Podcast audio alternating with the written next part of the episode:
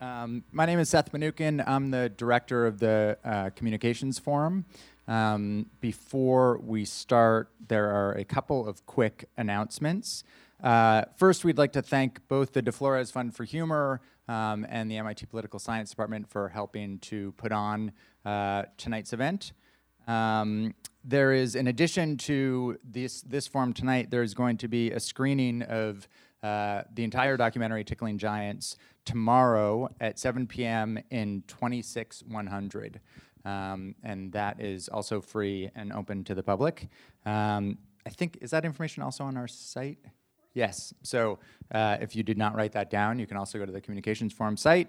Um, we have a mailing list and a pen right up here. Uh, so if you're interested in this type of thing, please sign up.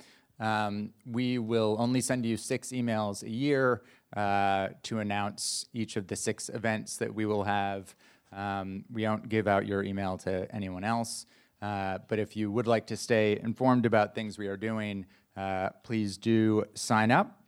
Um, after I introduce the speakers, uh, we are actually going to show a trailer for the film itself.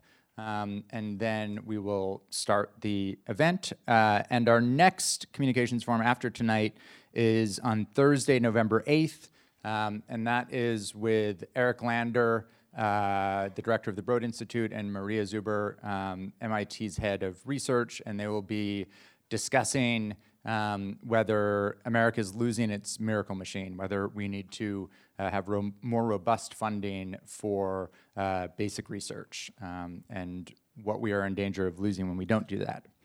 Uh, so, with that out of the way, I'd like to introduce our uh, our guests for tonight. Um, to my left, your right, uh, Amber Day is a professor of media and performance studies at Bryant University.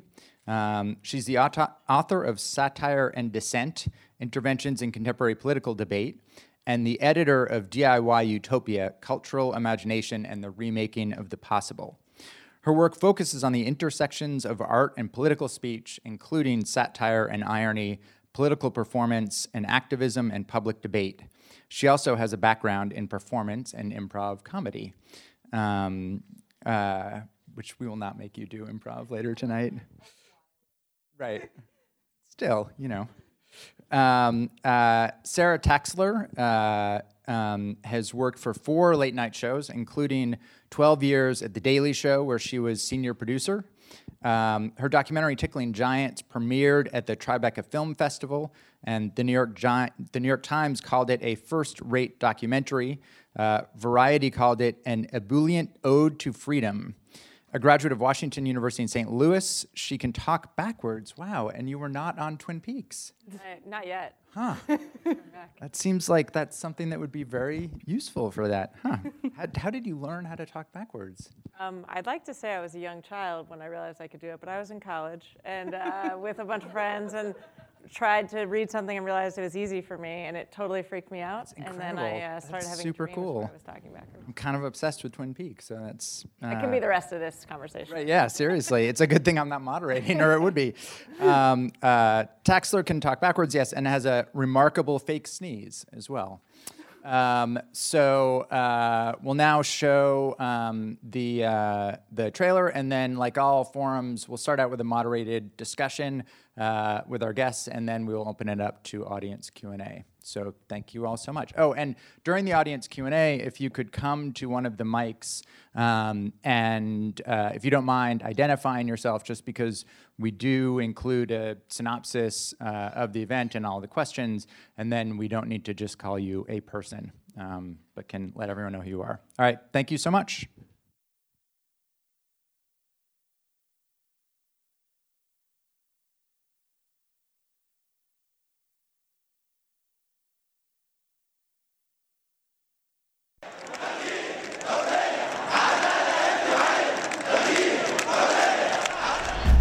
protesters on the streets in Cairo, Egypt. Violent clashes are raging once again. Bloody clashes between protesters and security forces. More than 1,200 people have died.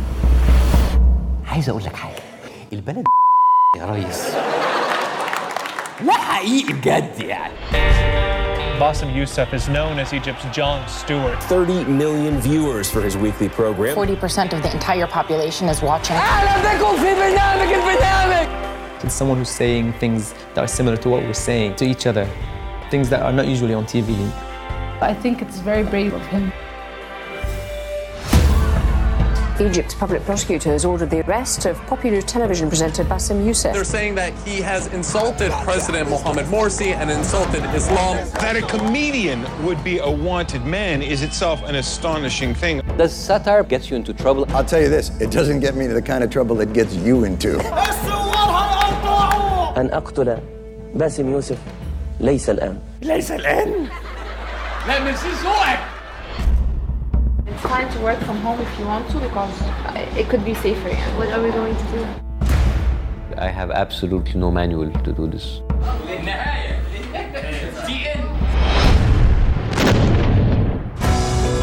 احنا عايزين حرية حرية The revolution is going through a very critical moment. We've been waiting for something to happen. وهنقول كل اللي نفسنا فيه ومش هنخاف من حد. This show is about holding authority accountable, regardless of who's in charge. Screw them. We are the voice of the people.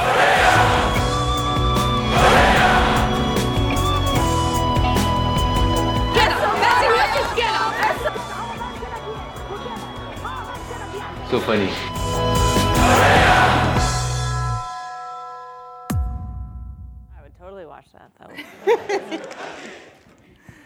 and you all should watch it if you haven't seen it. It's great. It is really a great film. Um, so yeah, let's start from the beginning. I'm I, I'm assuming that you met Bassem Youssef first when working at The Daily Show, and I'm wondering um, what made you what made you want to follow him and, and actually embark on this project that was totally different from what you were doing at the time. Well, um, first I'd like to acknowledge that it's funny to be two feet from someone and hear their voice so loud Yeah, in these yeah, microphones. It's a very interesting experience. I, um, I, uh, and also I just want to say thanks to MIT and Chris and Seth and, and you, Amber, um, for having me. I met Bassem at the Daily Show, and uh, he came in to observe, and um, I was just talking to someone about this right before in the audience. Uh, we had never had anyone do that before, come in just for the purpose of observing us. And uh, he came with three producers, and the room that I sat in happened to be kind of a spacious spot. And right across from my desk, there were some couches, so they just hung out in there during the day, and we got to talk a bunch. And um, there were a few things. One is he was a heart surgeon at the time, and I couldn't imagine Jon Stewart doing heart surgery during the day and then hosting the Daily Show at night. Um, not to say he couldn't; it's just hard to picture. Right. Um, also, I had had an idea that I'm still interested in about following a late night show for the year leading up to an election. I was a fan of the movie The War Room, Mm-hmm. and I liked the fact that they followed a presidential campaign, but the most famous person in that room was like a tiny part of the story, and it was really about the process and the staff. And I thought there was something interesting about how a satire show deals with difficult moments. Um, and I had kind of plotted out what that might look like. And then when I met Bassem, I thought, this is that story with much, much higher stakes. Um, and then uh, the other thing is, there were four of them, including Bassem, who came. Two of them were women. And I was really curious what it would be like to be my counterpart as a woman working as a producer at a comedy show in Egypt. and I was um, just curious and impulsively asked Bassem if I could make a movie about him, and he said yes. And I think both of us were then like, what did we just agree to do? um, and, and sat on it for a little bit until we figured out how to actually make it happen. Right.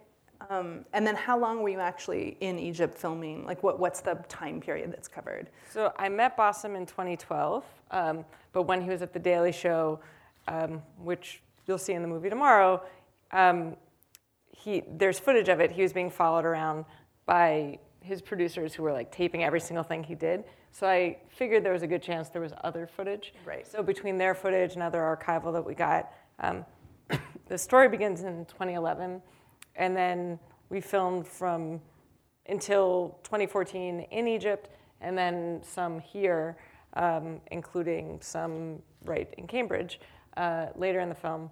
And uh, I was in basically the way late night shows work for the most part. You have um, about 10 weeks off a year, like these unpaid dark weeks, so the whole show shuts down. You have two working dark weeks where everyone's in the office, but for the rest, you can kind of do what you want. Um, so I would use those to work in the film. And then a few times I went to Egypt um, where I had to take off work, but just because they were things that I couldn't schedule, like the show was coming back on a new network or things like that that were time sensitive. Mm-hmm, mm-hmm. And I, I, think there's this funny irony in that, of course, all the marketing materials for the film um, he's described as Egypt's Jon Stewart um, which totally makes sense for an American audience to sort of understand who he is. And yet, my understanding is that when he was at the height of his popularity, he, his audience was much larger than Jon Stewart's yeah. is on a given night. Unlike anything we've ever had here, probably maybe Johnny Carson in, in his heyday, but um, they would get between 30 and 40 million viewers per episode. Jon Stewart was getting 2 million per episode. Um, so there's literally nothing I can compare it to here. I guess like the closest thing would be the Super Bowl, but it was every week. Right. Uh, and it, he was doing something people didn't hadn't seen before. Like there's satire in Egypt that was making fun of um, the weather and traffic and more benign things, but not political humor ever, and certainly not mm-hmm. at the expense of the president. So some people were tuning in because they loved watching it, and some people were tuning in because they hated him. But mm-hmm. he still got but you had to see it. Yeah, exactly. Right, right, right, right. But I'm sure he didn't mind the comparison. To, to no, I mean, in fact, I think he started it. I think he loved Jon Stewart and he wanted to meet Jon Stewart. Um, so he was contacting everyone he knew, trying to find a way to get to the Daily Show, and we kind of condense it in the movie. But when he comes to New York, it wasn't to be on the Daily Show originally; it was to observe, right. and then he kind of like charmed everyone, including Jon, and they asked if he'd like to come on as a guest. So uh, that was like his personal goal because he was a fan, but it's not. Certainly wasn't something that most people in Egypt watched. The people who worked on the show knew it, and um, there's one cable channel that would carry um, Daily Show and at the time Colbert. Um, so unless you happen to have that channel, you wouldn't know it. And for Bassem, he kind of had to train himself to watch because aside from I guess at the time, I don't know who, uh, I guess Obama was in office. Aside from Obama, he didn't know most of the politicians, so you kind of have to do research to understand satire to begin with. Right. So most people in Egypt wouldn't know the players. So. Right, right, right, right. Got it. Um, and then, as you as we saw in the in the trailer, even Jon Stewart makes a visit to his set as well, and it's a big surprise. Were you instrumental in setting that up in that visit? Uh, actually, Jon. So Bassem really wanted Jon to visit, and Jon made a movie um, called uh, Rosewater that was filming in Jordan, and he took the summer off to film. And before he left, Bassem came on again, and Jon told him, "Well, I'm in the Middle East. I'll come see you guys." Um, so they had already put that into motion themselves, uh, and then coincidentally, the one of the um, producers on this film is Maziar Bahari, who was the um, star of Rose. Well, he wasn't the, the actor. The story was based on his life. Right, right. but it was funny because neither of us uh, had ever met, and when uh, Bassem suggested to us that we work together, we both kind of said to Jon, like, "Is this a good idea?" And he was like, "Yeah, that that would be a good match." So. Right. Very cool. Um, and so by the time you started filming in Egypt, obviously you had uh, quite a bit of experience at The Daily Show. Um, and what was it like coming from, I mean, The Daily Show is high profile and it has a relatively high budget because it's an American show on Comedy Central. How did it compare to what, um, what the Egyptian show looked like in backstage?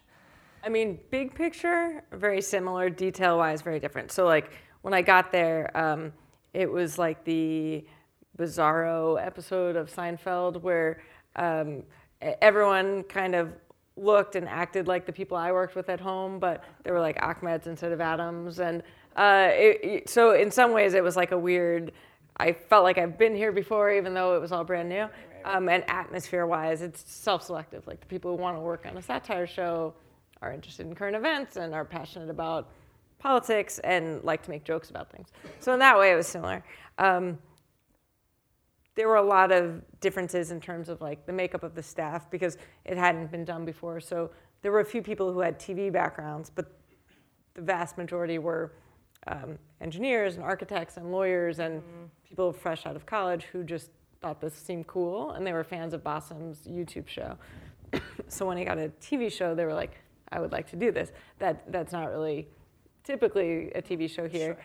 And then um, there were a lot of. It, it was much harder for them just in terms of things available. I mean, these types of shows have been around for a while, so there's lots of services that kind of cater to us. I mean, there's the AP has transcription services, um, and Nexis has transcriptions, which make our lives easier in finding clips. And we use um, most TV shows now, or many at least, use this program called Snapstream, which is like a DVR just for the channels you set up that's searchable and you can play clips. So like we would record every news channel, every big speech, all the C-SPANs all day long, and then when we would need to find um, MIT speaker series, you type it in, and anytime anyone has said it since you've been recording, it shows up. And that was something that was developed during the course of me being at the Daily Show. It was harder at the beginning, but they had nothing like that. It was literally people watching every show, transcribing every word, suggesting clips, and then showing those clips. So they just had a lot more work to do right. in order to make it happen. And were many of them still working at their regular jobs? No, everyone was full time. Um, there were interns who, some of whom were still in school, but um, the staff were all full time, very much full time, like long days. Right, right. Um, and obviously, and as we can tell from the trailer as well, that there's some fear that builds, and and and Bassem and his staff are, are in fear for their lives, really. Um, how did you feel? and did you feel like you were in danger and, and your crew was in danger when you were there? Um, uh, well, so that was something that was a surprise, I mean, for everyone. I certainly, when I asked Bassem if I could make the movie, thought it was like a delightful romp um, through this person coming out of the Arab Spring to do this comedy show. But uh, he becomes a lightning rod, and to this day still is. Like I will walk down the street with him, and there'll be people who love him and to show their affection, they'll be like, you know, can I buy you a water bottle or just anything to say hello and thank you. And then there's other people who scream at him that he's a traitor walking in Manhattan. You know, so wow. he still is mostly loved but very divisive. Excuse me. But in Egypt, um, yeah, there were a bunch of things uh, that were challenging. One, I mean, I didn't have a budget while filming, so I went by myself and just hired a local crew. Um, so uh, in terms of shooting, low budget, solo, some of the challenges were we had, uh, it, it, wasn't as commonplace, at least a few years ago, for people to film things or take pictures the way uh, we, we probably couldn't go anywhere today and not see someone taking a selfie or something. That was not the culture. Right. So anything with a camera was um, a problem potentially. So we had a camera person who was beaten up and his footage was taken, um, and they kept asking whose side he was on, and they meant politically, and he was trying to explain he was just making a movie about a TV show, and um, that was not a sufficient answer. Uh, so we tried to not get any publicity and not say anything on social media about filming until we were done with the Egypt portion of the filming. Uh, there was one time when uh, Bassem goes to a new network and there's major protests outside. And there's a scene in the film where they offer that people don't have to come to work the next day because they know there are going to be these protests and they were afraid the office was going to get firebombed. And I was kind of like, I hope they don't come in because then I don't have to go. um, but uh, unfortunately, but really fortunately, they were very brave and, and went. And uh, I was filming outside with one of our camera people, and they asked me to go inside because they were concerned that um, I'm clearly not Egyptian, and they thought that um, I might spark some trouble because there were rumors that Bassem was a CIA operative, and they thought that I would add legitimacy to that. Um, so when I went outside, people started screaming, and, and they asked if I would go inside. Um, and I was trying to film like the second camera, and I just had to stop shooting because my hand was shaking. Um, and then a different time when there was going to be protests um, one of Bassem's uh, publicists told me she didn't think I should come because she was afraid that if there was a problem, she didn't want to feel responsible. So I talked to Bassem, and he was like, I think you should come because I'm going to be there, and worst case scenario, you get blown up. And if you do, then a Daily Show producer got blown up at my show, and that's great publicity. Uh, so he was all for it, and luckily that didn't happen. But on that trip, um, 60 Minutes was shooting that week also, a profile. And I uh, kind of realized how ill equipped I was in some ways by seeing the team they had versus security like, detail. Security detail, and they they had um, someone whose full time job was just providing them with plans on escape routes, essentially. Oh wow! And um, on the day of the taping, there was a lot of protests, and there were like the equivalent of SWAT teams all over the place, and. Uh, two of the guys were whispering to each other and kind of pointed to me, and they called me over and said, uh, if something happens in the back, there's an alley and there's a ladder, and if you climb over the ladder, there's a van, and you can jump in and come with us. And I said, well, what's going to happen? And they said, if it happens, you'll know. And I was like, okay, uh, thank you. And uh, it just made me realize that I, I didn't have a good plan B. If you know, but at the same time, for the most part, it's a big city, and even when something bad happens in one place, it's not like everything shuts down. I mean, the same as it is here, um, and things were mostly okay. There were, um, I mean, a few other things like that, but one was the hotel I stayed at a few times was a Marriott, and uh, it w- I found out the second time I stayed there, it was known as the Marriott Cell. Um, and before I knew this, I noticed that uh, I'd only stayed there one other time and granted, tourism was very low, so there weren't a lot of people staying there. But um, I noticed when I walked in that everyone who worked there recognized me, and I'm a woman traveling alone, and my skin was lighter, and there were reasons maybe I'd stand out, but I was just like blown away by the customer service that they knew who I was. and then I heard this story, and so um, Al Jazeera journalists were staying at this hotel and were arrested, and there were concerns that maybe the staff had turned them in or something had happened and then it just makes you paranoid, like whether or not there's truth to it. Like I was afraid to write my journal when I stayed there or talk to my family because you're just not sure. And one night I was um, eating dinner at the hotel restaurant and just doing some work, and this guy was just staring at me. And I paid my bill and left, and I was afraid to go to my room. So I went to the lobby of the hotel and he was behind me and i went to a sitting area and he was behind me and there was a business center and he was behind me. And um, my phone rang and it was Bassem just checking in saying hi and he asked how i was and i said actually i'm freaked out. I'm freaking out. Uh, i'm nervous right now. And i told him what was going on and he was like oh don't worry he wants you baby. And i was like what? And he was like oh he's flirting with you. And i said i don't think so. And i thought it was a case of just a guy not quite getting it. And the next morning, I told some women in the office what was going on. They were like, "Oh yeah, he was flirting with you," and I, uh, it's just a different social norm than I was used to, and uh, was kind of an example of just as a woman traveling alone, something that can right.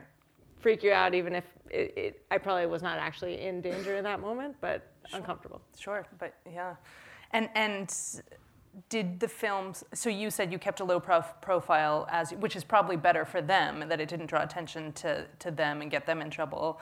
Um, did this film then screen in egypt after you'd finished it? It has screened once publicly. Well so outside north america it's on netflix. So uh, a few years ago egypt got netflix. So we weren't sure what was going to happen when it came out. And then um, kind of to the last minute we didn't know if they were going to let it play and, and they did. So it is people in their homes can view it. Um, we had one public screening, which was at a university in Cairo, and they planned the whole screening, and um, we set up a Skype Q&A with Bassem, and everyone was excited. And the day before, they told Bassem that they were told that they weren't allowed to do it, but that he had to announce he was canceling because they couldn't announce that um, they, were they weren't letting him doing that, that the government wouldn't allow it. Um, and so the agreement was that they would do the screening, but not, they, they, the school would be allowed to do the screening, but only if he didn't do the Q&A. So um, we, they did the screening, and there was it was a 700 seat place that filled up, and um, apparently it went really well. But unfortunately, he couldn't be a part of it. Um, and I imagine, obviously, when you started the film, you had no idea how it was going to end up or how, what, how it was going to end. But um, did you, I mean, did you have a sense of what was going to happen with the show and whether it was going to be controversial or, or did it sort of go in a direction? No, when it started, I thought um, it was more, I mean, the story that interested me was um, this idea, which is explained in the film, but Tickling Giants the term is about um, it comes out of this little cartoon, which is uh, the thing on my shirt. But there, a, uh, a guy who works at the show as a writer draws this cartoon of um, a little guy who's bossing with a feather tickling a giant, and I like that picture. And the term "tickling giants" came out, and kind of what it came to mean was um, an individual finding a creative, nonviolent way to uh, draw attention to an abuse of power. So I thought this story was about the fact that Bassem was a regular guy who uh, his country fell into this revolution and things got extremely violent. And through his nonviolent means, he, he got so much more attention than the people who were literally a mile away from his office killing each other. And that was really interesting to me. that using humor, he had such a bigger microphone and, and a, a much stronger impact on people and dialogue. And um, so the thing I was into initially, and, and still is that my big takeaway for the film, is the idea that anyone can have their thing. Most of us aren't going to start a comedy show and uh, become one of the most famous comedians in the world, probably. Um, but but everyone has a thing that they could do, and that was what was interesting was that he was a private citizen and not a celebrity, and he had this huge impact um, I definitely didn't think it was his life would, would become as difficult as it did. So. Right. And on that note, do you are there any updates about what he's doing now? And yeah, he I saw him two or three days ago. Um, he um, lives in Los Angeles, and um, he likes his joke is that he's taking meetings, which he says is LA speak for like not really doing anything. But um, he, he would like to be a performer, writer mm-hmm. um, in film and TV. And, and the ideal thing would be to get a special like Netflix or HBO and then get a show out of it. Like he'd like to do a show focusing on international issues and free speech issues. Um, but it's hard. He's remaking his life in another country. Right. And as exceptionally famous as he is, most people here have never heard of him. Right. So um, he kind of has to reinvent himself again. Um, but he's enjoying the stuff he's doing. He tours with the movie sometimes. He's um, doing a show online about um, he's vegan and very committed to plant-based diets. So he's doing some stuff about that. Um, and right now he's in New York for this weekend, next week at a venue called Joe's Pub, which is a great theater in New York City, doing a one-man show. Um, and when I went the other night, when we walked out of the show, we saw Lin Manuel Miranda standing in the lobby, so he was very excited. Oh, so, wow. so Tickling Giants the musical is hopefully the next step. that would be a very cool combo. Um, so uh, obviously his show was shut down in Egypt. Is he? Does he feel free to travel back to Egypt, or does? No, absolutely not. He has not been back. Um, not to, to ruin the movie, but there's legal issues which is why he left, and he just doesn't know what would happen if he walked in. I mean, it could be immediate arrest. He doesn't know what would happen. So, right. unfortunately, he hasn't been back. He's seen family when you know out of the country, but he hasn't been able to go to anything. Right. That's hard. It's very hard. Yeah. Um, and what do you think of his legacy in Egypt. I mean, uh, since that part of his life is is over, right? And his he's remaking his life here. But so, what do you think his legacy is in that country? Uh, well, so something we thought about a lot in the edit was um, whether he has a legacy of hope or not that he left. Um, and basically, the discussion was around the fact that um, we had a bunch of Egyptians on our team, and um, a few people felt like you don't want it to seem too hopeful because then people leave the movie and think oh, I, done. it's done. I don't have to care. I don't have to do anything. Um, but you also don't want it to feel completely devastating because then why bother trying? Yeah. Um, and I think it's somewhere in the middle. I think, I mean, his show being canceled it was devastating. But I think a little bit more so for the people who made the show and the audience than for him. Right. For him, making it was devastating. His life was completely turned upside down and, um, you know, unlivable. And so I think for him there was a drop of relief, even though leaving the country certainly was not a relief, but not having to be that much of a lightning rod, I think was probably a nice thing. But so I think for his legacy, in my mind, it's the idea that this can happen. Right now, it's definitely not. And there are comedy. There's a Saturday Night Live spinoff there, and they make jokes about weather and traffic and other family issues, and mm-hmm. you know, uh, a little easier to joke about things. But no one is doing political satire. I think it's kind of hard to say whether it will happen again. But my feeling is once people have experienced free speech, they'll want it again. And I think we see in our own country, a lot of people are willing to trade free speech if they think it makes them safer. Um, but ultimately, I think people will fight for it again. And I, um, Bassem always makes the point that you know revolutions are not quick. That I mean, they take decades or more. Mm-hmm. And so why should the Arab Spring be an exception? Like, it's it's bad right now, mm-hmm. and it doesn't seem hopeful. But these things don't take five years. So I think his legacy is that people saw that it's really good for society to have a joker who's holding power accountable and i think he educated people on a lot of things and, and used jokes to help them see those things mm-hmm. and my hope is that um, that will inspire other people to do more there, there one guy in the film the cartoonist that i mentioned Andeel to me was kind of the spirit of the film because he's a young guy um, very early in his career who's a writer on the show. And um, he still is doing a lot of this stuff. I mean, he's trying to make a show where he's kind of a Stephen Colbert character, and mm-hmm. it's not easy. And I think, you know, hopefully it wouldn't be a harm to himself. But he, he's a political, car, political cartoonist and is very much still vocal. So there's still people trying to do it. Right. Um, and I really, I love how, I can't remember if it's at, right at the end, but I know that at some point near the end, you have a sort of call to action, um, which I think is unusual for a documentary, and particularly a film about a comedian.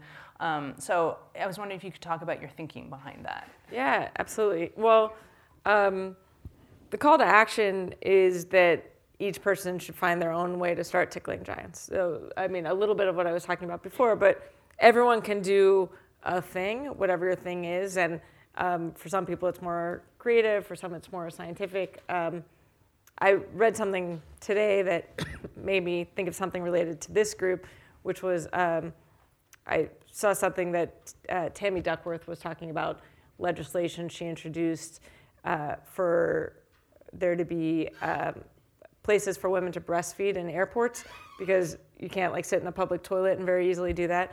And I remembered reading something about MIT a few years ago, had a hackathon to create, I think it was like the breast pump that doesn't suck. Mm-hmm, mm-hmm. Um, and it was an example of people using their own specific talent to stop a group of people, in this case, nursing mothers, from, from having to not be able to have an equal role in their society. And it, it's like a really interesting example of people taking their thing and and helping their skill set. There was another thing I saw last year where um, there was a woman who um, makes font types, and she realized that um, Hebrew and Arabic. I forget which is which, but on one, if you cover just the top half of the word, you can still read it, and then the other, if you cover just the bottom half of the word, you can still read it. So she made a font that combined Hebrew and Arabic because she was like, if you can't even like ever read the same information, how could you ever start a dialogue? Right. I thought that was super cool. Like that's a very specific skill set that she used to have at least a starting point. Right. Um, so the call to action for Tickling Giants is for everyone to find their thing. Um, I think it can apply in a lot of ways. There's the hard way is finding the thing that you care about and then finding a way to combine your talent with that thing. Um, there's easier ways to do it, like signing up to vote and then voting. There's, there's easier ways to stop an abuse of power, um, and those are important too. And the call to action, in my mind, would be to think about what your thing would be, and in the meantime, because that can be hard to do, until you know what your thing is, help someone else achieve their thing. So if someone else cares about an issue that you care about and they have a way that they need help, support them while you find your own way to help. Um, and you, um, when we talked briefly before, you had mentioned that though this film was made um, prior to the 2016 election, that watching it now, some people have said to you, oh, you must have updated it because they were seeing new things in the film. Um, and I'm wondering, so what in particular do you think is standing out to people now, like on, on watching it in a new moment in this country? Yeah, so um, it's been a super weird thing where a bunch of times people who've worked on the film who've seen it again this year, um, including the editor of the film, like the last person to ever touch the film, saw the movie a few months ago and asked me when I changed it. And I had I didn't know what he was talking about. And then he was like, it just felt different. Like what was different? And I was like, nothing. You were the last person to ever touch it. Um, and I kind of had that experience um, when the movie first came out, and we were at a festival. It was um, the weekend after the presidential election here, and I watched the movie, and I had seen the movie a thousand times, and it just felt different. And I, uh, the audience reactions were different. I think before people here were watching it as a thing that happened someplace else, and now they were watching it as a thing that might be happening here, and um, a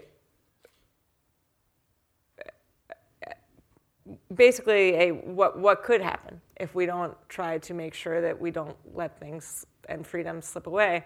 And there's so many things in the movie that um, wouldn't even have made sense before, so we didn't put them in. Like, um, you know, two and a half years ago, we were in the edit, and people didn't know the term fake news, so we didn't include it because that was a very hotly debated thing there. And um, do you trust anyone in the media, and do you trust all the th- you know the government had state-run media, but like Bassem was called fake news. There's there was a woman two weeks ago who, um, in a story we can't relate to at all here, but uh, a woman accused someone of sexual harassment, and um, the, they put her in jail, saying it was fake news.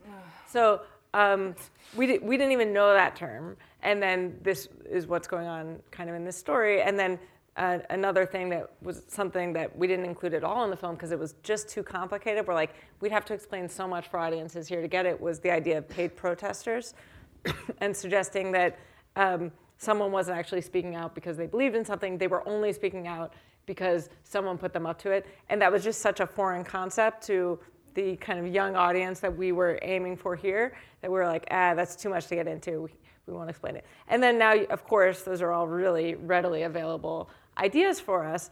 And um, the movie is about a guy who makes jokes about a president, and that president doesn't like it and stops him. And I mean, this last year or so, there, um, President Trump tweeted about Alec Baldwin and Michelle Wolf and Samantha Bee and all these things that are just inappropriate for a president to vocalize. Um, and, and of course, all of the many, many comments about the press and how they can't be trusted and they're evil and all these things that are dangerous. I mean, you know, we saw this week, uh, journalists are, right. it's, a, it's a dangerous job. Right. Uh, and to discredit them is only trying to remove that, that extra um, lens on the people in power. And, and Bassem was trying to shed light on that. And I think when I was making the movie, I was very aware of the fact that I'm not Egyptian, and for me, the movie is about um, free speech and free expression, and it happens to have the backdrop of the Arab Spring. But I always felt like I'm not the perfect person to tell the story of the Arab Spring. I think I'm a, a decent person to tell a story about like using jokes to draw mm-hmm. attention to abuses of power. So that's what the story was for me.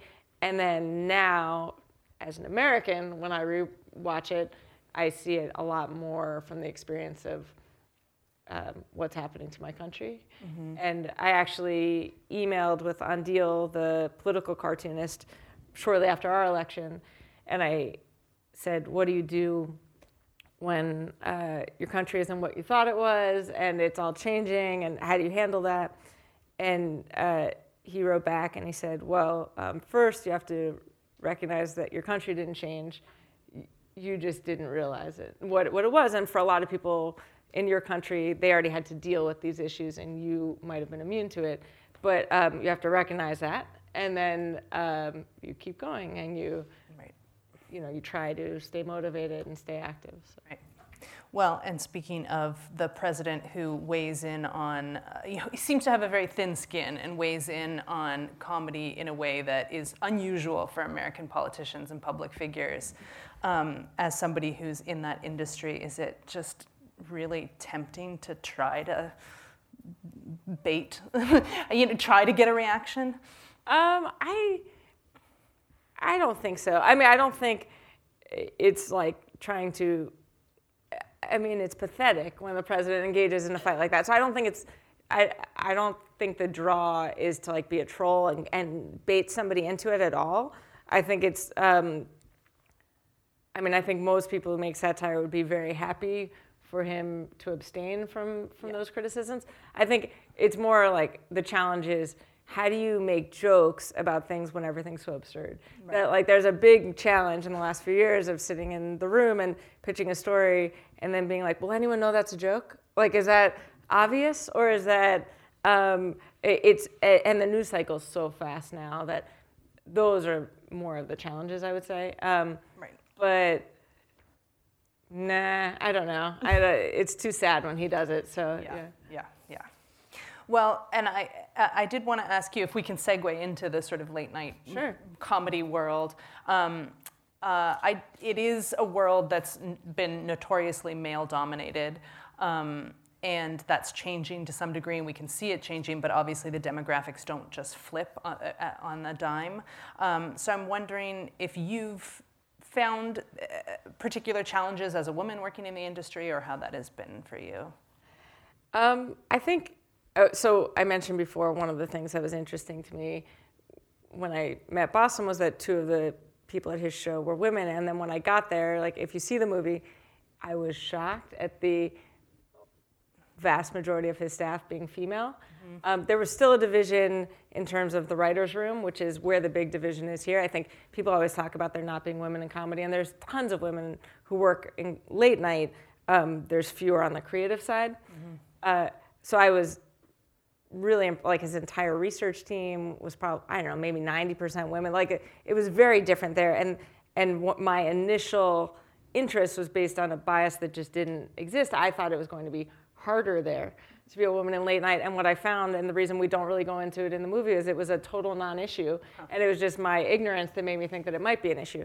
Um, no one seemed to care at all which was interesting to me since it is such a big conversation here. Right. I would um, I, I think it's a challenge um, that's getting better, but um, definitely still a challenge. I shows reflect who the people in charge want to hire, and some people have really made. I think Trevor Noah has made a big effort to diversify his staff, not just gender, but um, backgrounds, race, mm-hmm. lots of different ways. And um, Hasan Minhaj has a new show coming out, and it seems like they've really made an effort to diversify their staff.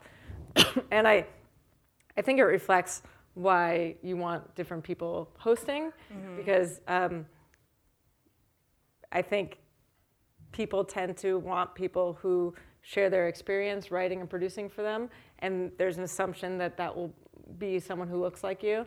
So the more different people hosting, the more diverse those staffs will be. I think it's also um, about hiring more diverse entry level staffs because people tend to, it, it's not a problem that solves itself quickly because shows in a way of loyalty, I think, want to hire people who they know and have seen do a good job for them. And because for years they've done a horrible job hiring a diverse entry level round of people, then when they give promotions, the people who they're promoting are mostly white, more male than female. Um, but it has in the time I've been doing it, changed a, a decent amount. Like I, um, when I first worked at the Daily Show, I was in the field department for three years, and then I switched to what we called studio, which was anything in the studio. So it, it was pitching ideas for um, Jon or then Trevor at the desk, or any correspondent pitching an idea for them at the green screen or at the desk, and then finding the video for those things. And the first year I was in studio, I would go to the two writers' meetings each day, and that uh, first year, there was a female writer who had left, and so there'd be 30 people in the room, and myself and the writer's assistant were the only women. Mm. Um, that's weird. Mm. You know, and I think it wasn't a show that didn't want to talk about issues relating to women, women, but the pitches were less commonly coming from that, and it, it became a joke, uh, like a running joke that I would pitch these kind of dark stories, or but really they were just pitching stories about women's issues. I think some people were a little less comfortable doing. So if I would pitch something about campus sexual assault or rape or abortion, um, it would stand out more just because there were fewer at the time. That dramatically changed. In the time I was there, were more people, including the men, were pitching those kinds of stories. So um, I guess I would say it's improving, and there's a very, very long way to go. Right, right. And I, I, I ask, I, I happen to be interested in, I'm doing some research right now on feminist comedians in particular, and, and I'm, I'm thinking of, well, I, have done a, uh, thinking of turning it into a book actually on uh, sort of feminist comedians as cultural back, battleground in some way. Mm. Because I'm really interested in the way that um, you have you have more and more visible female performers, obviously, and besi- behind the scenes, um, which is great, and that you are getting these sort of new issues and new concerns which are coming out, and people are and just more likely to talk about sexual assault or structural inequalities and all sorts of things like that. Um, but then at the same time, you have this very sort of like visible backlash at the, at, at the same time, and um, the sort of really kind of vitriolic trolling, um, which another theorist refers to as gender trolling. You know, it's very, very much that that sort of trolling is different. The tenor of it is different when it's aimed at women and people of color. Um, and we see some of that even coming from the president, right? Yeah, um, absolutely. And um, and so anyway, some of these little sort of cultural controversies that flare up around jokes or whatnot, uh, with Samantha Bee's joke about Ivanka Trump, Michelle Wolf's uh, dinner, all of those things that you can really see this sort of the culture wars play out in real time over how you know the language that's being used and what's being mobilized there. Sorry i'm going off on a tangent no, but i yeah. but i'm i'm just interested in what that feels like from the inside right and from your perspective. Yeah i think um, i mean it sounds like an interesting book. I i uh, in the case of michelle wolf in my mind there's no question that the level of response to her was very much connected to her being a woman. I think I watched her speech and didn't see the backlash for like another day. And then I thought, did I space out during the speech? I really questioned myself because right. I was I like, missed that part. I missed that part. Yeah. And then I looked at the clip and I was like, oh, it's intentionally being distorted. And her speech should have only been noticed because it was really funny. And uh, I mean, she didn't do anything that lots of guys haven't done in that same room before her. And she was funnier than a lot of them. So the fact that she got called out for right. making fun of a woman and all these things, it just literally didn't happen if you watched it in context. I, it made no sense. And I think that was an example of the media. There were some people in the media who were like, well, maybe she went too far. And I was like, this is, she was a comedian invited to a comedy event to tell jokes, and that's what she did. Right. And then everyone should have been standing up for her. And, and, and most importantly, she was funny. Like, the number one obligation is to be funny if you're doing that. So, right. um, yeah, I mean, I think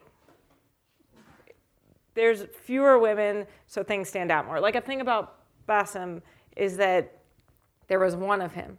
So it was really easy to be critical and to hurt the infrastructure. I think something that's really great in our culture of satire is there's a lot of people. I mean, you might say like oversaturation, but I think it's a really good thing because there's something for a lot of different audiences. And as a group, they're so much stronger because there's a bunch of them right. that it's harder to pinpoint or, or deconstruct too much of what they're doing.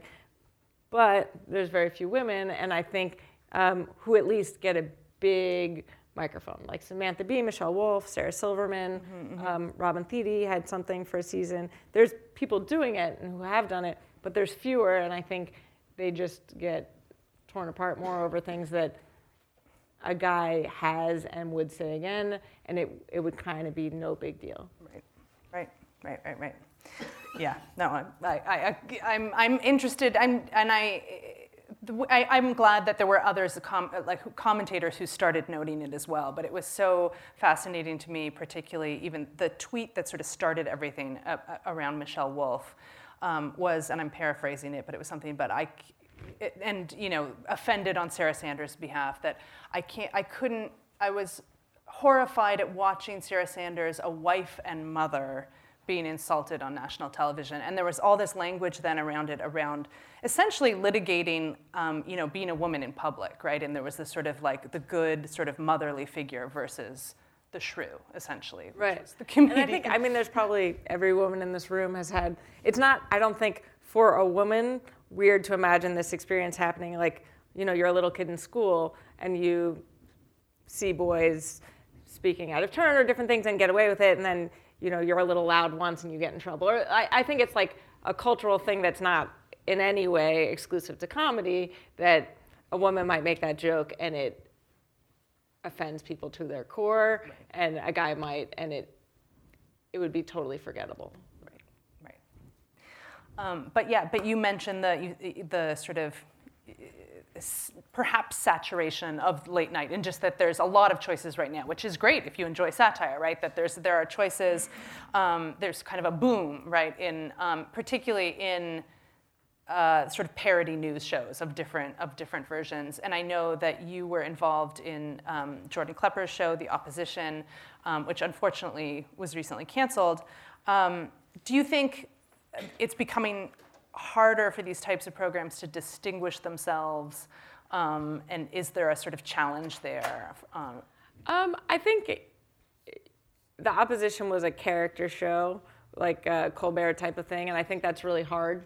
Um, and I, you know, in that example, I think even jokingly, the audience, it was on after The Daily Show, and the audience who watches The Daily Show, even jokingly, didn't necessarily want to see someone saying these horrible things. Um, and that was kind of a concern from the first time we talked about the idea. Like, I don't know if people are going to be up for that. And um, I don't. So I don't know. That not a fan of Alex Jones. You don't want to. Right, and Alex I think Jones. Jordan Klepper. People people knew Stephen Colbert already, and um, he was in character on the Daily Show, where Jordan Klepper was not that character previously. So. Um, there was a question of just like, oh wait, is this guy joking? Does he believe these things? It, you know, it's a harder right, right, right. thing. I think in general, um, I really like the fact that there's lots of shows. I mean, you know, you probably are only going to watch one or two of those, even if you're a fan of these things. It's not like you're watching eight satire shows a week. So there's a thing that suits your needs, whatever that is. Sure. Um, but I mean, like everything, I'm sure it's a trend. And then the, I mean, these shows have a tendency to be more liberal, and usually when a conservative is in power, they're more popular. Um, so, you know, who's to say in two years, will it be less popular? I don't know. It's not like things get better all, all over the place. Um, when, when Obama won, people were like, oh, you guys aren't going to have a show anymore. And it's like, there are plenty of things still going on in this country to poke fun at around the world. So, um, you know, but there's probably a bit of a cycle to it right now where people are frustrated and there's a real hunger for some therapeutic way to deal with it with comedy. Sure. Um, and I know we need to open up to the audience in just a second, but I, so I guess just one last question is: Do you um, do you have an eye to your next project, or are you giving it some time? Um, a little bit of both. In theory, I'm giving myself time, but I, I find it hard not to brainstorm a little and try to develop some things. So um, I have a few ideas for um, scripted show and movie, and then I have an idea for um, kind of a late night style essay docu show that would be one episode, uh, sorry, one topic per episode, kind of deep dive John Oliver style, but focusing on stories relating to women and minorities. Um, so that's kind of the one I've worked on the most, outlining what those episodes would look like.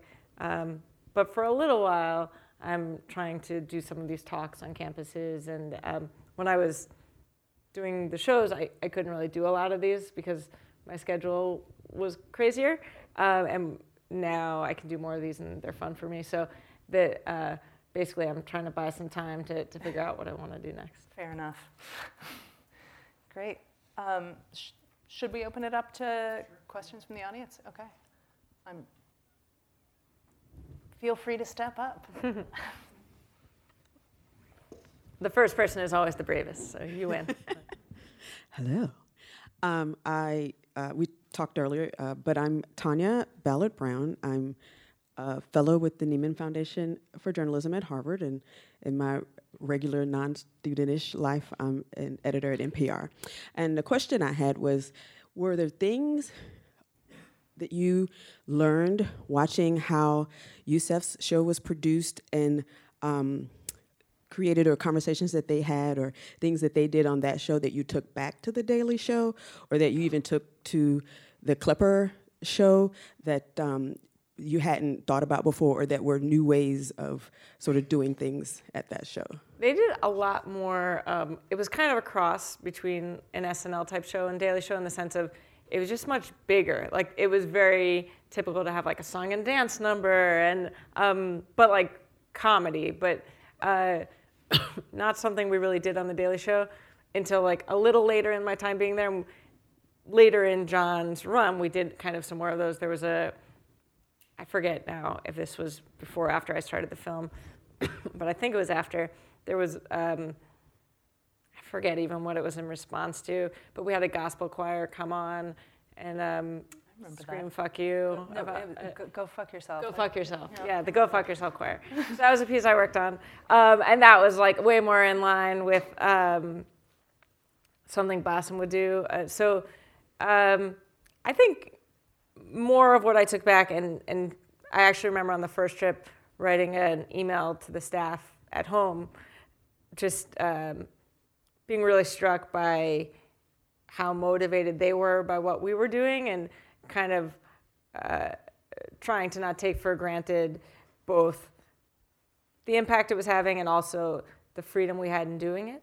And that, um, I mean, Daily Show would have like weirdos who would protest things occasionally, and but almost all nonviolent. um, so it, it, kind of appreciating that it was a luxury to, to be able to do comedy in that environment, uh, and that was something I really took home and, and felt very grateful for.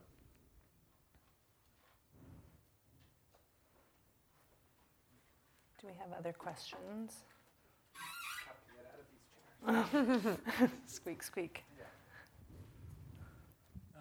So now, having uh, seen this from Egypt and obviously worked on shows here, what do you see uh, as the what kind of effect do you see those type of shows having um, in a political climate on a population? Is it actually something more than entertainment, or um, and is that role different where you have a truly oppressive regime versus a wannabe oppressive regime. Yeah. Well, there's a lot of wannabes right now. Um, I think there there are a bunch of these shows that have sprung up kind of all over the world, which is really cool. Um, some much bigger than others, and some not necessarily in oppressive regimes, but in places where this exact type of thing wasn't happening. I met a guy a few months ago who was visiting and had seen the movie, who's um, doing a French type of thing like this on their HBO equivalent, and um, it's a newer thing there. Um, I think, to me, the impact is um, only dependent on, on what the audience does with it. So there are many people who watch comedy segments here and share them on social media, and that's great, and that can make you feel less alone or make you aware of something, but it doesn't really do anything. Uh, and the way I feel about comedy is um, very much like the way I grew up hearing about like religion and prayer, which was uh, prayer doesn't change things, prayer changes people, people change things. And I think the same is true of comedy. Comedy doesn't change things, comedy changes people, people change things. So if, and this could be in a country where this is new or here, um, if you see something and it pisses you off and makes you laugh, you m- might be a drop more likely to be open to at least talking about it, um, raising awareness, and then maybe even doing more. But just watching it does nothing externally. It's just comforting to yourself. Sharing it doesn't really do anything. It just lets your community know you're a member of the group and makes you aware, but it doesn't really change a thing. Um, I think in the case of Bassem's experience, what was interesting is it inspired people to to do more and to be open. Comedy is really cool because like if I said something bad about a politician you liked, you'd probably turn off right away. But if I used a bunch of video clips to prove a case that they were being a hypocrite and then made a joke about it, you might actually at least be open to watching it. And that was happening week after week for Bassem and, and for a lot of these other shows and, and here too. Um, and I think that can make a difference. And one cool thing I learned doing some of these talks is um, there's a professor at Penn State, um, Sophia McClennen, who uh, does research on a lot of these things. And she told me that uh, sometimes when you're making this stuff, you're not sure, like, are you just screaming into an echo chamber? And um, apparently, the, her research has shown that people who just watch the news all day and care about current events aren't necessarily likely to be active in, in doing anything. But interestingly, people who like to watch satire are way more likely to actually do something about it. So the kind of person who decides to turn into a show at 11:30 to help them laugh about the thing that's making them feel crazy is more likely to actually get excited and and do the thing to make a difference. And that was cool to hear from my perspective because it's like you put a lot of effort into this stuff and the main goal really is just to make people laugh. But of course, if you're working on the show, you personally probably have an interest in in making a, a change in these things. So um, so if you like satire, pat yourself on the back because you're more inclined to be a person. So. And if you don't mind if I add to that too, Yeah. because I was going to say that, you know, because I write about satire as well, I sometimes get asked for quotes and whatnot when journalists are doing a story about something that just happened, right? And they have this, uh, oftentimes, not always, but this incredibly narrow way of talking about the effects of satire, which makes me so annoyed um, because it's always asked, like, do you think this is going to affect the election? Is this going to single-handedly like bring down so and so you know and it's such a strange way to measure efficacy because it's like very little in human history actually operates that way, right? Where like one thing will suddenly change everybody's mind and like it'll single-handedly bring down that wall, whatever, right? Like that, that's just not how stuff happens. But, um, but what I'm really interested in in my, in my work, I talk a lot about the way in which satire, uh, the, you can see the effects of satire in the way that it can slowly shift the conversation, right? Which is actually a very large thing. Um, so just the, the terms that are used, right? It can introduce new terms into the debate, or it can bring what, what's otherwise a sort of niche issue that only like a small public is talking about to the larger public. Um, and just you know the, shifting that conversation in small ways is small but as you said i mean i think this is how it, people cultural change happens slowly and it happens over conversations that we're having with each other over and over and over again right and those are sort of slowly shifting over time and you don't see the effect until you're there, right? Um, and also, and this idea of sharing clips with people, um, that you know we have this expression where we say, well, it's just preaching to the converted, as if that's the most waste of time thing that you could do, right? But there's a reason that a preacher preaches to the converted every week which is that we need that, right? We need that affirmation and we need to feel like we belong to some sort of community and that there are other people around us who feel the same way and we're not the only person who's like, am I the only person seeing this, right? But like, no, we, we have, you see it too. Oh my God, we're not crazy, right? And there's sort of strength in numbers. And I think um, you can't, you can't form a political movement until you have that sense of like community and shared purpose, right? So I think all of those things. No, I think that's true, and I think that I mean I do think sometimes, like in in Bassem's case, I think he was largely credited with making people distrust their first democratically elected president, who was then removed from power. So I think the people who hate him would say because half the country was watching him each week. He had such a strong influence that people didn't necessarily think long term. And I so I mean, it's not to say that a comedy show can't change things and ch- change people. I I mean, related. I one one of the coolest things for me with the movie has been. Um, the bipartisan nature of the audiences in the sense of I hoped that Daily Show fans would like it, um, and that luckily was the case. But I didn't have any idea that it would do really well with conservatives and libertarians and all these other groups, and that was a big surprise. That on the way to one of our first screenings, um, I I got a call that someone working with Ted Cruz wanted us to know that he was a fan of the movie, and I was like, what? That's so, I never would have expected that. And then as it went on, um, Glenn Beck turned out to be a big fan and had Bassem on. And then the weirdest one for me that I kind of had to figure out how to handle was um, I was asked to um, screen the movie for something with the, the Koch family. And I'm I always thought I was moderate. The last few years, I've learned I'm very liberal. Um, but I'm not a fan. and I um, wasn't sure if I should do it. And my brother was like, You can't do this. In the next room, they're going to be trying to dismantle healthcare. And I was like, You're right. And then um, I was talking to my brother in law, and he was like, No, you have to do it. Like, you didn't make this movie to only show it to people who agree with you. And I was like, Ah, oh, you're right. Um, so I, I went, and it, it happened to be that um, we ultimately did a few screenings with them, but the first screening was the weekend that the Muslim ban was announced. And um, so I decided I was going to, to do it, but I was going to be very open about my opinions uh, and, and, you know what I thought. Um, and so in the Q&A, I talked about the fact that Bassem is a perfect example of a Muslim immigrant coming to this country because it wasn't safe for him at home. Mm-hmm. And that's who we're talking about. and we had a good conversation. Um, and the next day, Kochs issued a statement condemning the Muslim ban. Oh. And I have no way of knowing if it's directly related or not. I know some of them were in the room. Um, but it made me hopeful mm-hmm. that um, sometimes it's really so hard right now to stay calm about anything going on. But I, I do generally believe cooler heads prevail, and that it, I think like a lucky thing with this movie for American audiences is that most of us don't know much at all about other countries or pay any attention.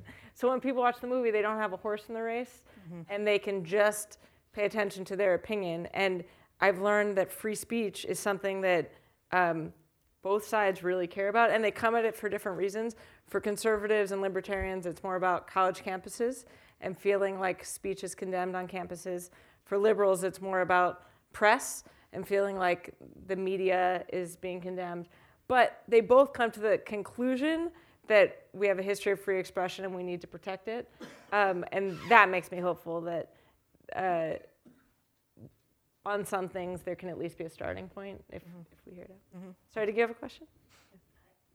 See if to see if I remember it. Sorry. no, no, no. This was this is awesome. Oh, thank you. Um, so who are you? My name's Julie Fox, okay. and I'm a member of the community. And um, there's no other week where we're more aware how dangerous journalism can be and speaking up can be. Mm-hmm. And I was wondering as I was listening to you if you could give us a window into the creative room, if there's any discussion about should we do that? Should we say that? Is that going too far? Is there any degree of censorship? Is there any degree of fear? And has that changed over time?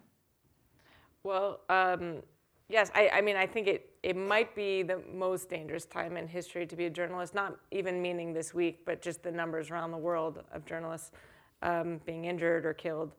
Um, yes, of course, there's a conversation frequently about should we say it, but not so much in terms of self censorship, more along the lines of um, there are things that are funny in the room that you would never want to say in front of a microphone um, because you have a rapport with the people who you're sitting with and you understand the context of a joke or different things, but it, it might be super offensive to say it to someone who wasn't part of that earlier conversation. Um, I think there's a lot of times conversations about um, anything having to do with like kids or someone's kid, a public figure, not wanting to do that. There's conversations about um, a lot of times it comes out of uh, the idea that there's so many bad things happening. Is this the one to go in on? I mean, I can't count now the number of times we were doing a show and a school shooting happened. Yes. And do you say something at the top of the show? Do you rewrite the open? Do you do it tomorrow once you processed it? Do you wait for the next one? Because there's going to be another one, and we have a piece we've been working on that's not quite ready. You know, there are these other things that you consider. when um, we started the opposition, one of our test shows was uh, during like the weekend after the, the week after Charlottesville, and it was like one of the first shows we had written. And how do you make that funny, and what do you do with it, um, especially through the lens of a character who would have some sympathies to these people. How do you do that in a way that's funny? But I mean, the fun, cool thing is like if you like doing this, you on those days you come in to the morning meeting and um, everyone watches clips of whatever's going on and everyone makes jokes. Any jokes that people laugh at get written in the notes, and you start the meeting with something that feels unthinkable and an hour later, there's usually at least one thread that feels kind of cathartic. And then you work on that for the rest of the day. And um, that's cool. And sometimes, and, and I think like the responsibility you feel if you're someone who loves satire is to go after the hard stuff. Like those are my favorite pieces, are the ones where you don't think there's any way you could possibly do it in the morning and then you find the way. because those are important. And I think most of the other stuff isn't really important. It's entertaining. It's really nice to have. But I mean, uh, more and more, and I think now under this president, it's really important to have this accountability. It's not just like a nice, fun luxury to have. So um, I think that's more of the when should we do it or I like I'm definitely someone who thinks there's not a single thing that you can't make a joke about but there's tons of jokes that I don't like or I think are stupid or offensive or just not funny. Like I think if you're funny uh, in, in that particular joke, you can do it and you can find a way to make it work. And I mean, like there isn't a place in history where there wasn't there were in a concentration camp or in slavery or there was someone there who was like cracking a joke to the person next to them because that's the nature of humans. Um, and and the worse something is, the more you need to laugh. So it is a balance of finding how to do it and when to do it and feeling like it's the right moment and the right joke. Hi. Um, I'm an ex Al Jazeera journalist, as I told you earlier. I have so many questions, but I'll just ask you two.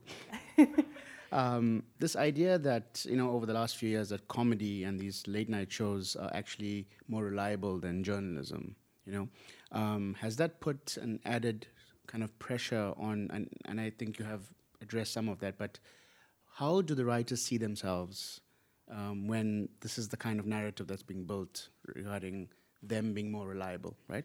And the second question Wait, sorry, D- uh, we do them one at a time? Because I'll forget your first question. Can I come back to your second question? Yeah, sure. Okay, stay there, stay there. I, um, I, I would say um, there's always these studies that come out that say more young people get their news from the Daily Show than from the news, and I never believe it.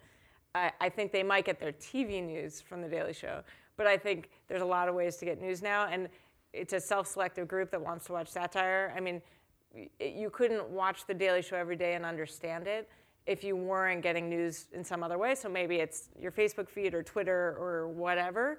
But um, I think people are more informed than the polls would indicate. Um, I think that um, in the room, you're first obligation is just to be funny. And I don't think you're starting the piece going, how can we get people to think about this issue and do this thing? Um, I think pieces would be kind of boring if you approached it that way. It's like usually the way we approach it is what is the story and what is our take? Um, and then from that, you, you try to lay out the truth and jokes about the truth. Um, but I will say there were a bunch of times like where I'd be um, looking up a story and I'd find a clip or something really old or interesting or weird, and I would have no idea why mainstream news hadn't covered it that, or shown that same clip. Like I wasn't using anything that wasn't available to anyone else with a budget. And a lot of what we were using was free stuff on the internet. I mean, a lot of times it would be from like cspan.org or things like that that anyone could find just sitting at home on their computer. So um, I do get why people seem to trust some of these shows like The Daily Show a little bit more because I do think that there's a huge value placed on getting it right. And not to say that there haven't been mistakes made, but they're few and far between. Um, and I think that part of that is a luxury of, I mean, even though now there's shows once a week and daily shows four times a week, you're coming on once a day for 22 minutes. Twitter changes it a little bit, but the goal isn't to be the first one to comment on something, it's to have a really good take. And I think that helps be right. Whereas like a lot of journalism now, I think there's a big pressure to be first, and that's not good. You know, you're like you, it, it's good to get breaking news, but you have to be correct in what you're reporting, and and sometimes I think comedy shows have had a better track record. I mean, I mean that's fine and, and that's fair. But like, if you think about John Oliver's show, I mean that's like a kind of essay. Mm-hmm. In in journalism, that would be like the long form per week, you know. Um, and so there's an investigative aspect to that. And it seems like the comedy shows don't, uh, or aren't um, confined to the conventions of journalism, but they are doing journalism, right? Um, somehow. I, I wouldn't say times. they're doing journalism. Somehow. I mean, I guess I would say they're doing satire, and satire can be long form. Sure. But yeah. But then the the the, the point that you've also mentioned yourself was that um, it's about you know trying to get things right. But what happens when you get things wrong? So, for example, uh, Trevor did a did a stint, on, sorry, did a segment on Pakistan, right, um, some weeks ago, and he got a lot of blowback because he compared Trump to Imran Khan. And so, how do you measure then the success of that segment? Because it was funny for some people. So I, I'm not familiar with the segment. Was he was he getting pushback because he got something factually incorrect, or because people didn't like the point he was making? Because the the perception um, to suggest that like Imran Khan was or is this like the new prime minister of Pakistan is the same as Donald Trump. Okay, the um, idea that these two characters could be the same and using this very like very like flimsy kind of comparisons that uh, you know like fell into like tropes about Pakistan um, essentially he received a lot of blowback for those from those people who understand the country. So he kind of like that segment was wrong in that way. It was funny for in certain aspects, but it wasn't accurate as he would be um, on a domestic issue or something else like on South Africa or Africa. You know, um, so is there like when you receive that kind of blowback? There was some blowback. Is there like a discussion? So I can't speak to that one. I, am not there anymore, and I, I don't um, I haven't seen it. I guess I would say, um, knowing the process, I would guess that some people f- who knew a lot about that issue worked on that story. Um, and even though the staff is in America and you know Trevor is now here and is from South Africa, I wouldn't necessarily assume that it wouldn't be people who don't have a lot of familiarity with the region.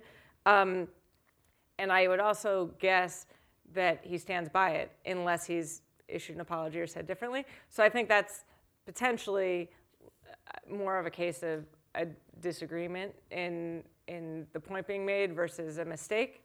Um, I think when a mistake is made, they have recognized it and um, apologized. I, so I, I don't know if that happened in this case. If not, I wouldn't assume that it, they perceive it as a mistake. I think when, there's pushback on so many things um, so many pieces, someone doesn't like it. You know, obviously there's two sides perceiving something and one side being portrayed in a segment. So it's it's not infrequent at all to get pushback on something. Um, the larger the pushback, the more likely people in the office would talk about it. But um, I I would say like there's genuine desire to get it right, and so I think there's also a genuine reaction of if if people were rallying around something and saying it was incorrect or inappropriate or um, offensive, I think the people who work at the Daily Show, for example, would would really think about it and then say something if they felt like they should. Hey, hello. Uh, so I'm a student here uh, at MIT, and I was just wondering where you go if you want to laugh. Like I, we've been talking a lot about news, and I'm definitely pretty deprived of news. Like if there's not a talk on campus, I don't hear about it. But you're Um, here. That's cool. Yeah. Um, but like if you want to laugh, like whether it's like current events related or just like in general, like to make yourself happy, uh, where do you like what source? Well, I don't personally like to laugh, but I um, I go to MIT lectures when I do. But um, I uh, you know I have to say I having worked in late night for 15 years and watching the news all day every day, I definitely feel burnt out. And since you know leaving this show this summer, I have tried to limit my news consumption to stuff I can read. Um, until the Kavanaugh hearings, I hadn't watched the news for two months, more than 10 minutes. Mostly I was reading news. Um, so most of my viewing has been for the purpose of entertainment um, and, and trying to lighten myself uh, in the mood. Uh, but I, um, I, like to see stand up sometimes. I, um, there's a show, an improv show that I like a lot that I saw a few weeks ago, and I was like, oh yeah, sometimes comedy really helps. That you know, I was in a bad mood, and then I saw this show, and it just made things a little easier. Um, I, I like live stuff a lot, so um, I'll I'll tend to do that. Um, I also, I mean, I have a lot of funny friends, so I'll hang out and joke around about stuff. Um, and my husband's really funny, um, so we'll joke around about things. But um, TV shows and, and live events, I would say, are, are mostly. But but honestly, right now, less satire because I'm just a little burnt out on all of it. Sometimes I'll watch a John Oliver segment or a Samantha Bee segment um, to kind of hear their perspective on something, and occasionally I'll like seek out what do they have to say about this particular thing this week. Um, but I've pared back on it a little bit, um, just because I'm I'm trying to not be 24/7 news consumption, um, even when it's comedy. Where, what do you do? Uh, I don't know if I do enough in like trying to laugh often enough, um, which is why I like seek out the this um, like series of events like the people who come who like talk. I don't know, like I find like journalists or like people who can write well, they tend to be like funny and insightful. Yeah. Um, yeah, not enough. So I'm trying to work on. Cool. So more more comedy stuff on campus is a, a good thing. Yeah. Thank cool. Thank you. Yeah. Hi, I'm Adam Zan. Thanks for coming tonight. Um, you, you talked about taking a bit of a break, and I'm guessing the documentary process very lengthy, and uh, producing a show for multiple years can also be lengthy. Have you thought about some short form things? Um, you know, Funny or Die, for instance. And Yes, that's really weird because um, I had never thought of it until like three hours ago. Do you know that? I saw a tweet about Oh, it. Oh, okay. Um, yeah, a friend of mine um, wrote a, um, a, a parody off of My So-Called Life, which um, for the students here, that was a TV show in the 90s. That was my favorite show when I was 15. Uh, and uh, so she's trying to get Funny or Die to produce it. And so I told her if, if she did it, I'd be happy to direct it or produce it. Um, so uh, yes, but I the stuff I'm the most into tends to be like a little bit longer form, um, at least episodic to, to feature. But um, one thing I've been interested in doing that I don't know how yet, but um, trying to combine my skill set with some of the issues I care about, trying to do some um, funny videos about serious issues. So um, maybe working with some gun control groups or women's rights groups to, to try and help them come up with stuff that they would like to draw some attention to their issues. So that's really interesting to me. It's not something I've done too much of. I've done a few videos for nonprofits, just like pro bono things, but they weren't really comedy. They were more just straight, help us tell our story types of things. Um, so it's something I'm open to. I think right now, what's kind of exciting is there are a lot of things that seem interesting, and I'll throw a bunch at the wall and see what sticks.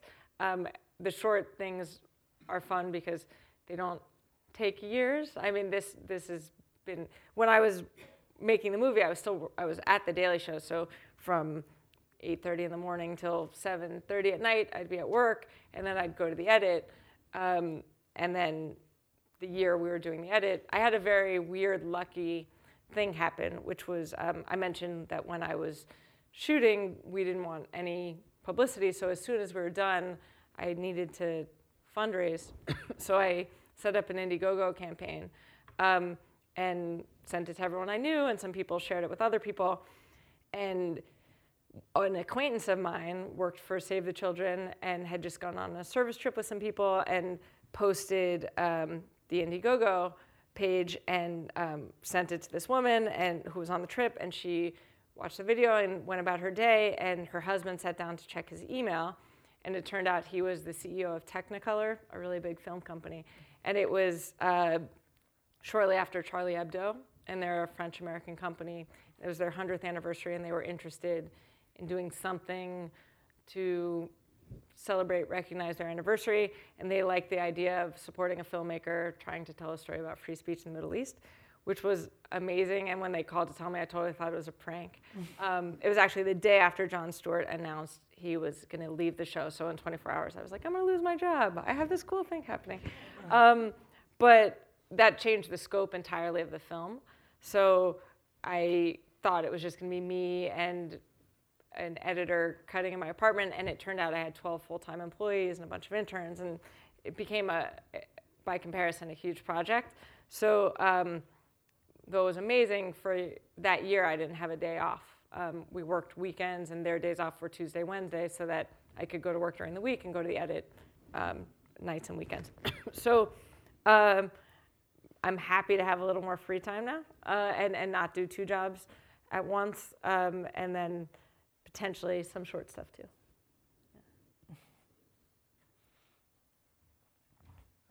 Uh, Ken McClinsky, I'm over here with the staff over at MIT. Uh, the question was about like the use of parody in media because when during the Kavanaugh hearings there was a clip that came out that mixed Kavanaugh's testimony with a scene from Pulp Fiction with Jules and question and it was answer response. It was so, I was so pissed that I did not think of that. I thought it was so funny. and that was hilarious. But I have like another friend on social media that uses a lot of vulgarity, and he'll spend time in either Facebook or Twitter jail. So finding that like as we have access to social media, sometimes like I think something's funny, I'll put it out there, but like ah, no traction or anything. But it's seeming that like the more people are engaged with it in that process, and there's more discussion. But is like, is that kind of making everybody feel good? Is it actually being a barb that may like, or a barb or a feather, as the case may be, with someone to make them a little more uh, taken aback to say, hmm, I don't know about that because. Uh, it just seems like with with uh, politicians the way they go, they just go about their business and don't really think they're like they're Teflon coated or something. So it's like as people put that information out there, uh, when when you tell like when's a good uh, approach for doing parody online? I mean, so the Kavanaugh example, um, I thought it was super funny, and honestly, first time I laughed that week. Uh, so I think that's an example of sort of a release and feeling not alone. Um, I don't think someone who thought Kavanaugh should be on the Supreme Court was going to watch that and have this aha moment where they reevaluated things because of this Nix or not, uh, the uh, Pulp Fiction uh, clip. But um, I think it had it had a big value actually, and like that's kind of a perfect example of a tiny one or two minute clip that I think a lot of people found joy in at a time when they were in pain. Uh, so I I guess I don't know. I think it, it had an. Is the question sort of if it if it has an effect? Uh, Yeah, it's just to know to choose your words, or kind of like if you if you get into the habit of doing it, you know, like I post more than I ever did before. I thought I got more politically engaged this year, but it's like, am I just kind of indulging myself, or have those little quick moments that I'm changing my mental mood, or is it actually something that like I'm not like a professional writer, but you never know with something like that. You'd be like that person had an aha moment, and it was like, whoa, it actually registered with a lot of people. Yeah, I mean, I think you know, if the question is, is Twitter self-indulgent? Like, yeah, 100%, definitely. That's what it is. It's people thinking that their innermost thoughts should be documented every 15 minutes. That, you know, I literally can't think of a person I know who I think should talk to the world every 15 minutes, anyone I've ever met. Um, so uh, I think by design, it's, it's not something that necessarily um, you know, is a, a must-have for society to exist. But I think that there's good things that come out of it. I mean, um, like in the Arab Spring, Twitter was a huge means of communication and finding like-minded people and finding places to meet and being safe and helping people. Um, for comedy, I think it's like one conversation that does come up on shows is um, uh, someone already made that joke on Twitter. Oh, they already talked about that on Twitter. And then you get to a point where it's like, okay, it doesn't really matter that we're going to do the thing we think is good and in the way we think is good, and Twitter will beat you to it. Every joke has been made on Twitter within two hours about a story that comes out. Hopefully, what's being added in a more long form thing is, is of more value. Like, relatively speaking, jokes are easy for, for people who write jokes. It's more, um, the, the take that makes it interesting and important that uh, it's one of the reasons why I get frustrated by the push to be so responsive to the news cycle on comedy shows because if, if a story broke right before we came in here and we're writing a show right now and we're probably going to try to make at least one joke at the top about that big story that joke is a throwaway joke. Like it warms you up it's kind of funny but it doesn't mean anything. If tomorrow we've digested it and we spend a day and a half coming up with our point of view and the one thing that we think is really important to say, that actually might add value to the conversation. Twitter is almost exclusively the first part where there's like a release valve and it's funny and that's valuable. But like the snakes in a plane guy, uh, sorry, I keep saying that, the Pulp Fiction thing was um, the uh, Pulp Fiction clip was, I don't think came out immediately. I think I think it was a few days later, if I'm not mistaken. I don't know if anyone knows, but like someone had a thought, and then they were like probably processing, and then decided to make this clip. And maybe in that case, it just took a little longer to physically do the work of it. I, I have no idea, but um, I think that clip was better because I didn't see it the day of the hearing. The day of the hearing, I probably wasn't in the mood to take that in, and I had had a minute, and then I watched it, and I was like, oh, that's exactly what I wanted, and I didn't know it. So um, I think that the value adds are a little different between social media and, and TV. Sure.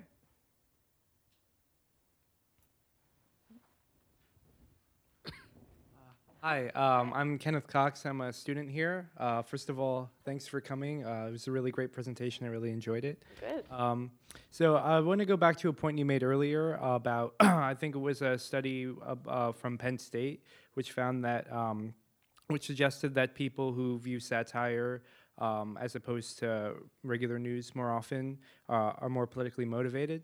So uh, to me, that suggests that there is a very positive benefit of satire. Maybe not something intrinsic to the medium itself, but at least something um, uh, something to get people motivated about being politically active. Um, but do you suppose there are also negative um, consequences of satire? Um, what I have in mind is um, people who uh, watch jokes about political figures they respect, Trump supporters, for example, who um, maybe watch these SNL skits, feel offended. Do you think that there's uh, even a slight chance that that contributes to some of the political polarization in this country? Uh, I definitely think it's possible. I mean, I don't, I don't know. I, I've wondered that. I mean, after this election and some other times where I've wondered, does it just divide people more? Um, I think in my mind, the, the way around that is to try to hold whomever is in power accountable for hypocrisy or um, abuses of power and and not just do it selectively. Like in the movie, um, the same people who loved Bassem hated him once he started making fun of the person who they saw as the good guy. Um, and that's really common. Like, I, I've had many times where someone I know who's a Daily Show fan will be like, oh, he's very good, but he got it wrong this time. And, you know, and he, he, he didn't research it, he got the facts wrong, whatever. And, and usually my feeling, sometimes I'd be like, yeah, I don't think we got that one right. Usually my feeling was more like, okay, you disagreed with his point of view.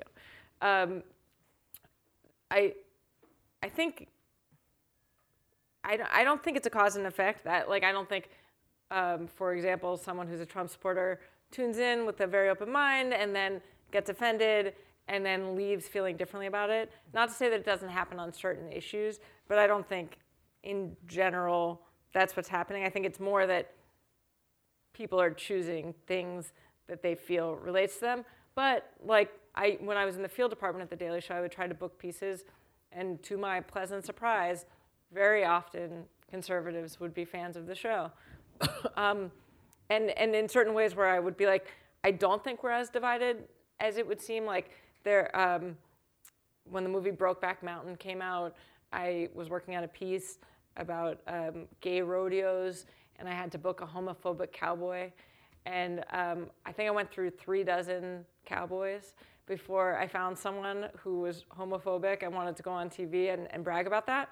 Um, and it's very hard to actually find the people in these segments who feel so strongly that they want to announce to the world that they, they believe these things. And I think when you watch these shows at home, it's easy to think, um, ah, everyone's ignorant and racist and whatever the other side feels this way. And I think in my mind, that's, that's a negative of these shows because you're only seeing the ones that are strong enough to make it to air. Um, but uh, I mean, I, I think it's a reason why you shouldn't ever get all your information from a single source, including with satire. And as a viewer, you have a responsibility to kind of get different points of view.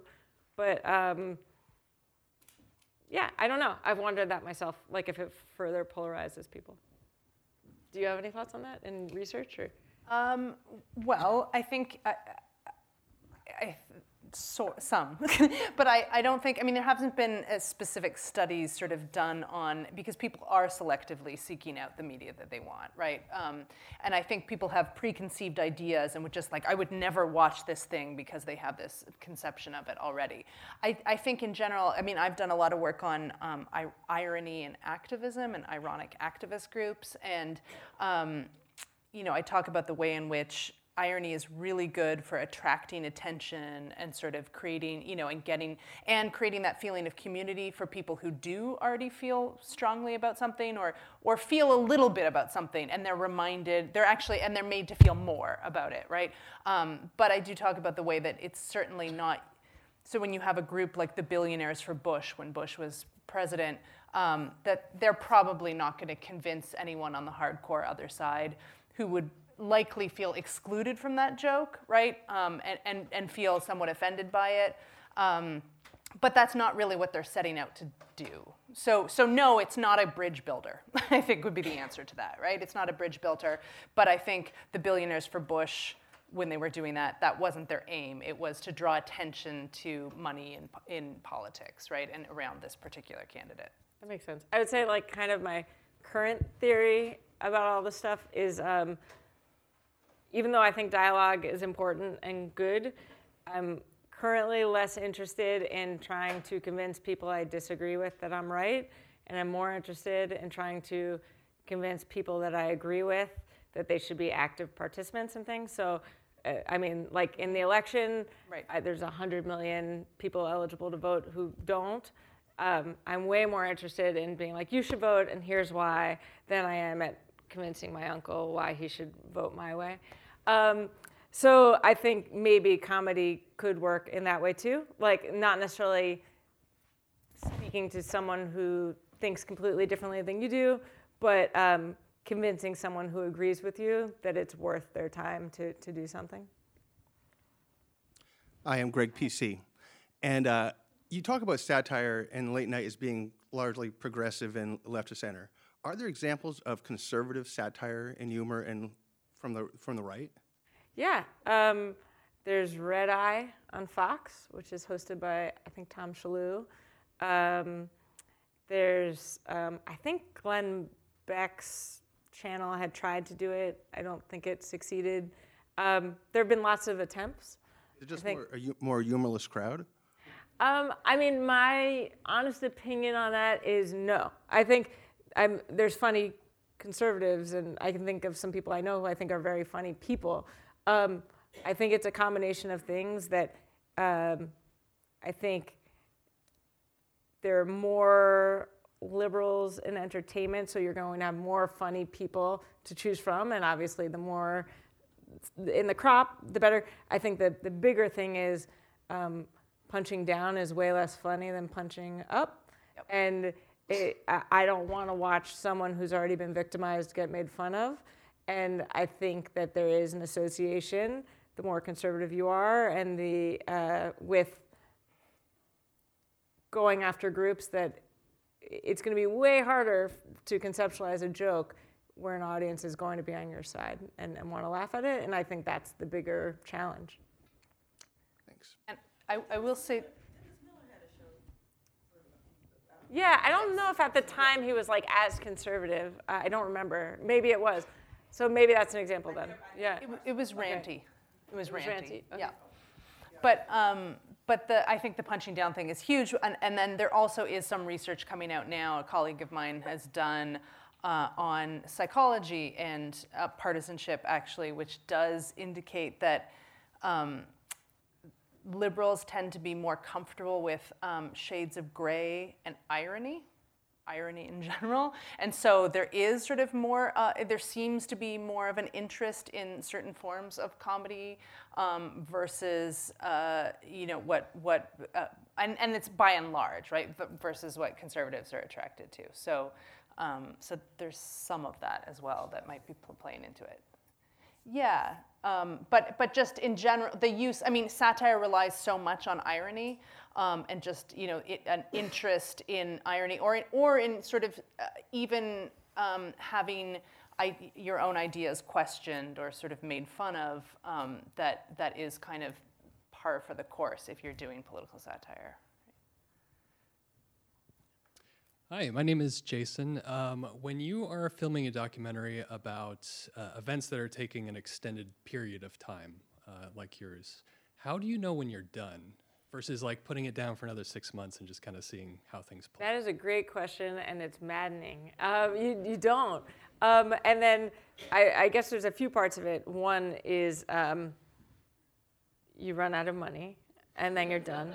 Um, one is you um, you investigate a lot of different stories, and you give yourself options, and then you choose which story you want to tell. I mean, we had a few hundred hours of footage, um, so there's lots of stories you can tell, and you choose which ones make the most sense for you. Um, and then you also um, you try to guess what the story is that you're going to tell. So, I mean, I mentioned that at the beginning, I had a very different conception of what it, what the story would be. On my first shoot, I panicked and I was like, I don't know what the story is going to be. I don't know how I'm going to tell it. Um, and and talked to some friends at home who had done similar things to get advice. Um, and then in, in this film, uh, the director of photography, this guy Weil, who happened to be visiting New York this week, so I just saw him. Um, he and I were talking, and he just was. We were just having a random conversation. He said, "Well, you know what's going to happen is Sisi, the head of the military, he's going to run for president, and he's going to wind up getting elected, and then it's going to be like none of this ever happened, and they're going to shut the show down." And I was like, "Okay, yeah, whatever." And then that is exactly what Wow. happened. Um, and in our conversation, as it it was planted a seed, and as little steps of that process started to happen, I was like, "Huh, maybe we should keep going until, until, until, until," and then it, wound up being sort of the full prediction. Um, so that gave me a basic outline of where to go, but um, a, a big debate for. Basically, um, the best advice I got on this film was to ask yourself two questions in the edit: Who is your audience, and what do you want them to feel when the movie's over? so, in my case, um, there were a lot of different kinds of audiences that we were trying to reach: Western audience, Middle Eastern audience, people who knew things about the Arab Spring, people who didn't, younger, older, um, who might not get the same jokes and references. So. Um, I decided that the audience I wanted to appeal to was a younger Western audience, and I wanted them to leave the movie feeling frustrated but hopeful and uh, inspired to do something about it. And so anything that didn't fit those things didn't go in, or at least didn't have to go in. And, and that helped us figure out which stories to include. And we were still filming some things at the point we were in the edit because Bassem was coming to America and there were things, and we weren't sure if the movie should end in Egypt, like right with the show getting canceled. Um, spoiler alert, sorry. Um, and if we were going to end there, one of my favorite scenes that we shot um, was immediately after the show was canceled, there was a rehearsal for um, a song and dance number that they were doing that week where basically they were saying, fuck you, fuck you, fuck you to Sisi. And um, so all these people just found out that they were out of a job and this thing that they believed in was done. And they decided to go up to the rehearsal room anyway and practice the number. And the energy was crazy. And at the end of the song, this one young guy looks into the camera and he's like, We will not be stopped. We will not be stopped. And um, the dream will not die. And it was this really beautiful moment. And I, I loved it and I wanted it in the movie. And then um, Bassem had to leave Egypt. And it felt like a really important part of the story to tell that he had to leave his country and why and the circumstances. And that scene of the, the dancing felt like an end. And we tried a million different ways and we couldn't figure out a good way to keep that scene in and then have the story continue for another 10 minutes. So we decided to remove it because that's not where the story ended that I wanted to tell. I wanted the story to include the fact that he had to leave. So actually, my question is kind of about that. You have hundreds of hours of footage. You chose to tell one story. What about the rest of the footage? Do you ever think of remastering or letting someone remaster it? I, I, name a price. I'll give it to you. Uh, I, um, no, the, the other footage, um, I mean, there's a million other stories that could be told. And I mean, an example of how it could work is I mentioned this guy, Maziar Bahari, who was a producer on this film. He initially, there were a few people interested in making this documentary, and he initially thought about directing a movie about Bassem and had done some early filming of him and then had a bunch on his plate and couldn't do it. And I was interested, and ultimately we decided to work together, and he gave me the footage. So it still found a home. I mean, it it's possible that there could be other stories that we would tell. There was, we've released a bunch of stuff online just as extras, um, things that we found interesting that we couldn't include, things that didn't necessarily need further context to make sense.